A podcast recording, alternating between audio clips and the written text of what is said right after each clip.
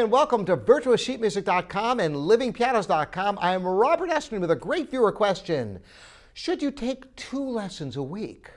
Well, this is a great question. You know, we did have a question a while back about our 30 minute lessons, okay? You might want to reference that video for additional information. But today's question should you take two lessons a week? Well, that's a really good question, and there's a lot that determines the answer to that question. First of all, is the age of the students. Sometimes younger students may have difficulty sitting still for an hour, so two 30 minute lessons a week could be ideal. Plus, it gives the opportunity for the student to refresh the lessons so that they don't forget what they're supposed to be doing during the week. Because I can't tell you how many times I've taught lessons where you tell the student everything to practice and you write it down and they come in the next week and they forgot to do it. So at least if you get to see them on a regular basis, it can be very helpful.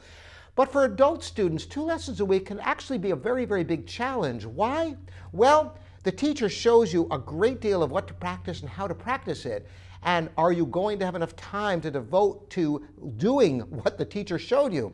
In some cases, you might have two weeks of work or even more that is exp you're exposed to within the first 10, 15 minutes of a lesson. I've had lessons like that. So you have to know realistically the amount of time you have to devote to practicing. If you're in a situation where you can practice unlimited amounts of time, you've got a great teacher, two lessons a week can sometimes be exactly what you need at a certain stage of your development.